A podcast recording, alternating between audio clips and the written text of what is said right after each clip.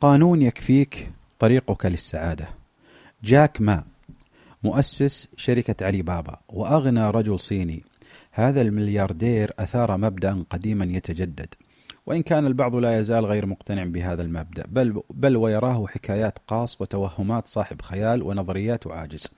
وتجارب محدودة لا ترتقي لتكون قاعدة. وهناك من يرى هذا المبدأ مبدأ ثابت لا يتخلف في زمان ولا مكان. وهذا المبدأ القديم الجديد الذي أثاره الملياردير الذي يملك أكثر من 21 مليار دولار هو مبدأ المال لا يصنع السعادة.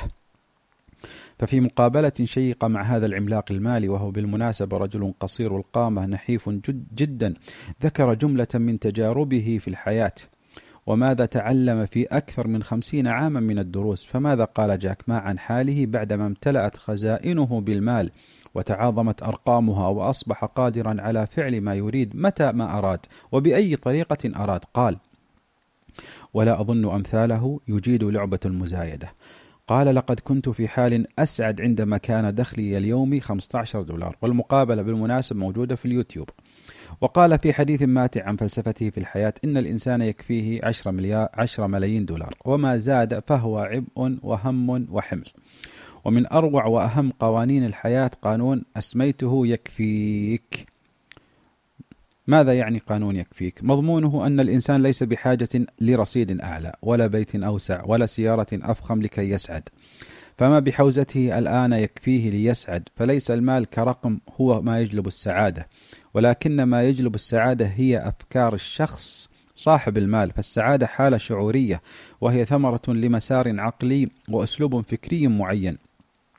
يقول أحد المفكرين الهنود إن الرغبة في المزيد المزيد يعني المال والممتلكات تضعنا على نهاية على طريق لا نهاية له.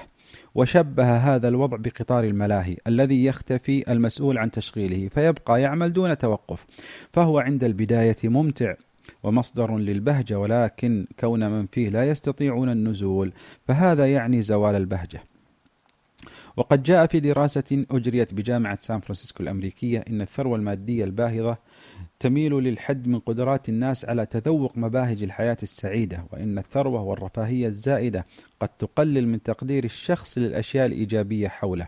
وأشارت الدراسة إلى أن معاناة الشخص المادية تجعله أكثر سعادة وتذوقا للحظات السعيدة من الشخص المعتاد عليها مما يعني أن العلاقة بين المال والسعادة علاقة عكسية بحسب الدراسة. وقد حكى لنا التاريخ حكايات العديد من الأغنياء والمشاهير والنجوم الذين كانوا يبدون للآخرين وكأنهم أسعد البشر والحقيقة أن الشقاء كان قد ضرب أطنابه في أرواحهم. فذلك ألفيس بروسلي معشوق النساء لم المغني المشهور لم يطل عمره. وقد توفي شابا بعد رحلة معاناة أليمة مع المخدرات.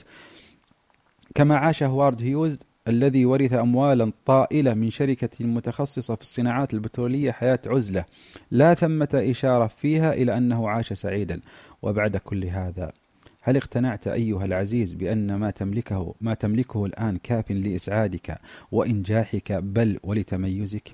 صدقني لست بحاجة للمزيد